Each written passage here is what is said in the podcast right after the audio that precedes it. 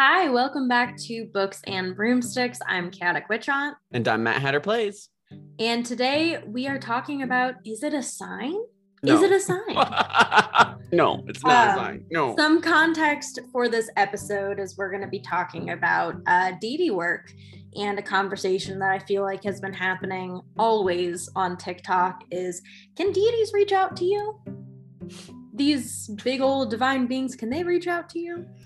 What is And a sign? Also, a big thing of just signs in general. Signs in general. What is a sign? Because every time, is this a sign? I'm like, no.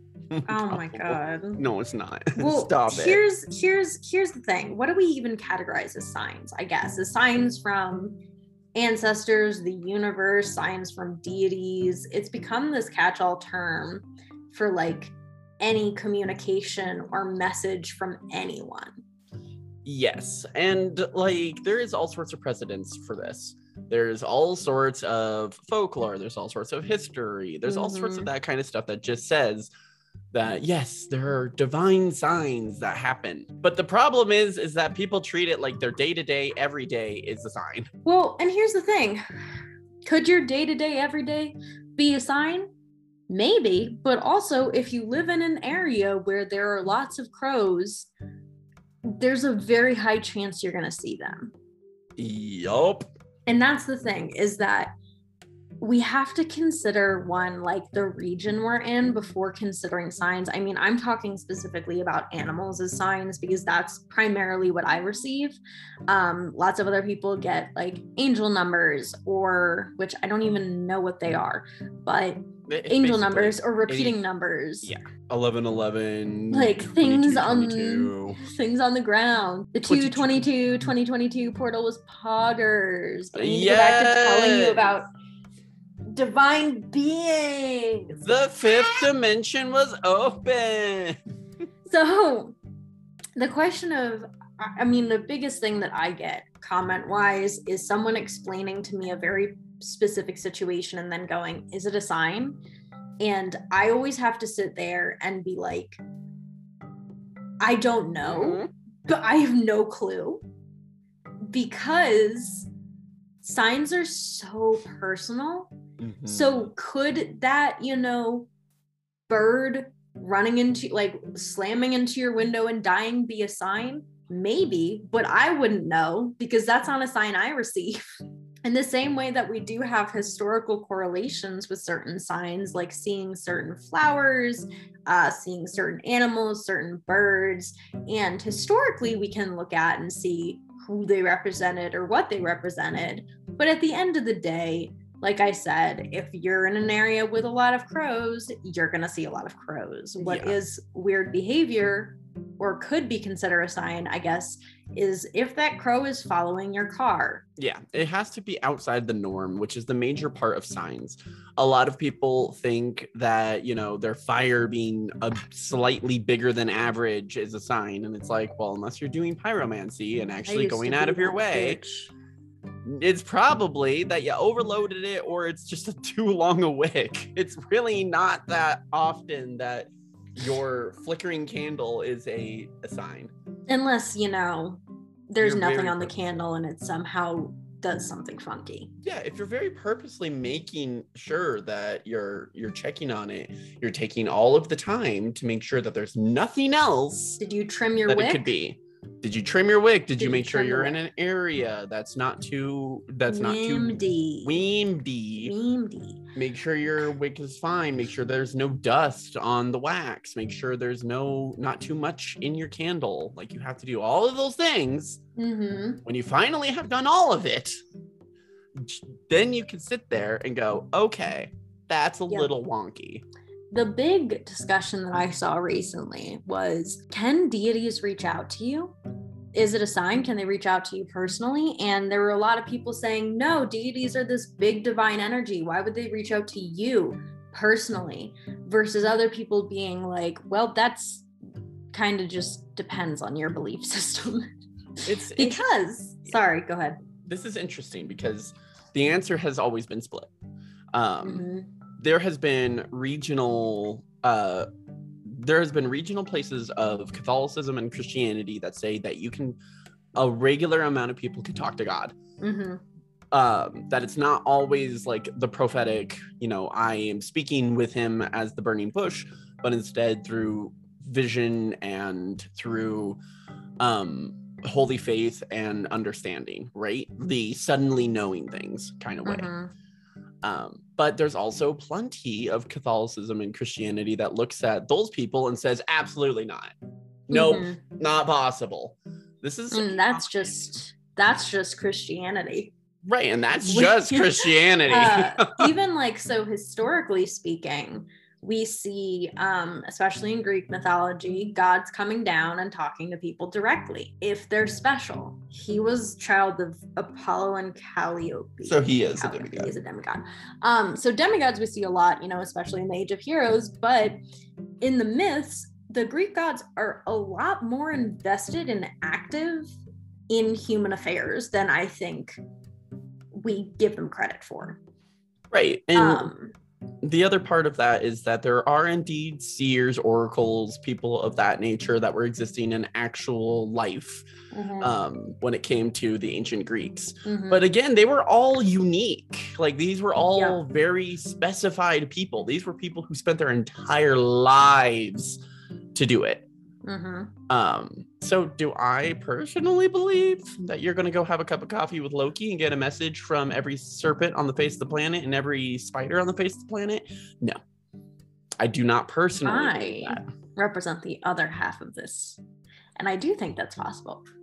Okay. um and i think the reason i mean i've heard people i know people who their particular belief set is that gods are part of nature and came from nature so it's easy for them to kind of just respond and talk to them Sure. um, and I think that for me personally, I very often don't have quote unquote conversations with my goddess. I more often than not get hit in the face with something that she wants me to learn or see a quote unquote sign like a herd of deer. Um, because there was an instance where I was walking every day and I was seeing deer every day. And I was like, hmm, mm-hmm. hey buddy. I didn't necessarily take it as a sign but i took it as uh, she's around. She's with me. She's watching over me. In the same way that very specifically when we see hawks in my family they represent ancestors. Um, and a lot of times they show up around times of death uh, versus you know uh, culturally in italian folk magic in my particular region or um, town, the wolf was a guardian spirit. They have a statue of a wolf at the front as the animal of the town. Mhm. Um, so that wolf is already associated. I already associate that wolf and wolf energy and wolf spirit with what my ancestors associated with them. I definitely understand that. And I think that uh, what I'll amend, Mhm. semi amend, is that there's certain beings, entities, and things that will reach out um, and go through those signs. Like for me, if I see a coyote or something like that running around, then absolutely, yes. For Yeah. me, that is a sign. Because again, this is a very much, these are nature based beings, whereas our divinity is usually outside of Mhm. that nature. Um, they are very much part of the world and how the world works, but they are very much uh, their own sacred thing. So they very Mhm. much have their own thing happening.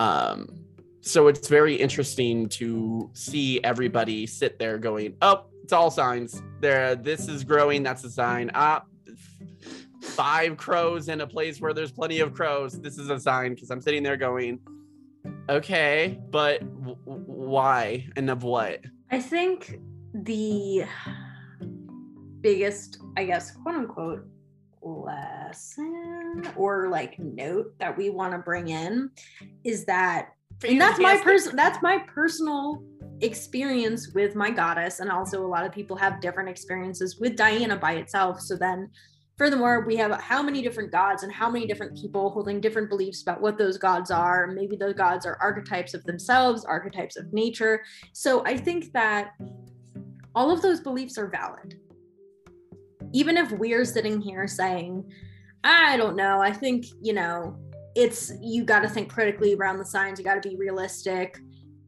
There could be someone out there who vehemently believes, vehemently, yeah, vehemently believes that every single crow they see is a sign from someone, even if they live in an area with a lot of crows. And I'm not going to sit there and tell them otherwise.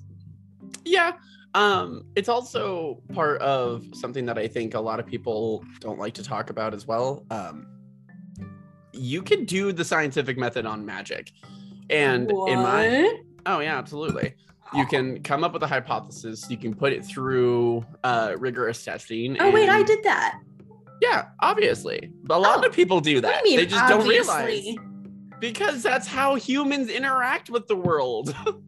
Very Um, true. But the thing is is that a lot of people either do it and don't realize it or they like to think that that it doesn't work. If this is what works for you and this is your tried and tested and true way of life then i'm gonna go with it for you. I'm like that's great. Go you.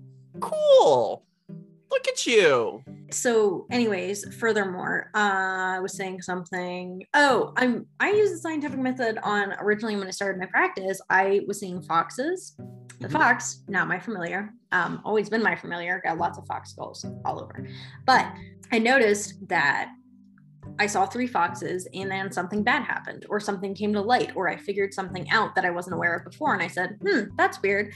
Um, let's take note of that and see if it happens again. It happened like two more times.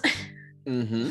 and it's happened multiple times throughout my practice of three foxes showing up and like after another and seeing them all close together usually means that something is about to come to light that I wasn't aware of before versus one fox is always a sign that I'm on the right path and I'm being watched over and it's a good omen. Two foxes I just completely ignore. Means nothing. Yep. And that's it, that's exactly what you should be doing. Um, Mhm. and that's exactly what I believe other people should be doing as well. Mhm. Um, and it's but that's yours. Yeah. You did that, you found that that's your tried and true method.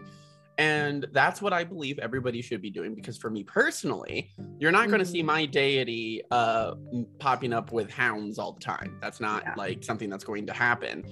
But for me, tried and true every season, the second I put some plants into the ground and I see bushes popping out, I'm Mhm. like, ah, he's returned.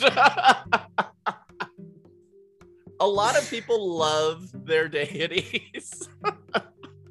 I am not a huge fan of the chaos mind brains. we both see this is just an example and i think the big idea is that everyone has different unverified personal gnosis and beliefs about deities how they work how and what kind of signs they receive and that should be respected Yeah, respected. And then on top of that, you kind of, okay, time for the mean Matt. oh no Stop asking.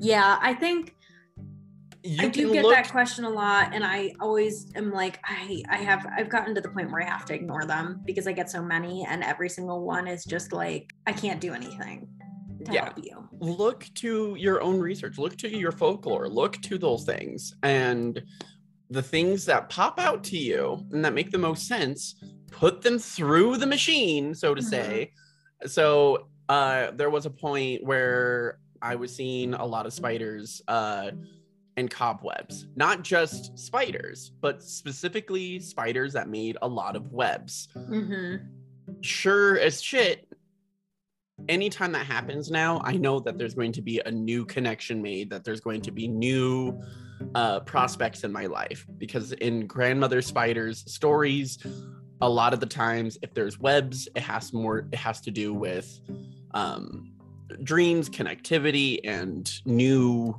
new connections being made now when that happens i know that that's what happens but before i was like okay until i put it through the machine i don't know Moral of the story: use the scientific method. use scientific methods in order to just figure out what you're doing my dudes You know, if you do a spell, write down your observations. exactly What happens? How does it go? Um, do you have any final thoughts? reach out to us but maybe not about science This has been Books and Broomsticks. I'm Witch Aunt. matt hatter plays We'll talk to you guys next week.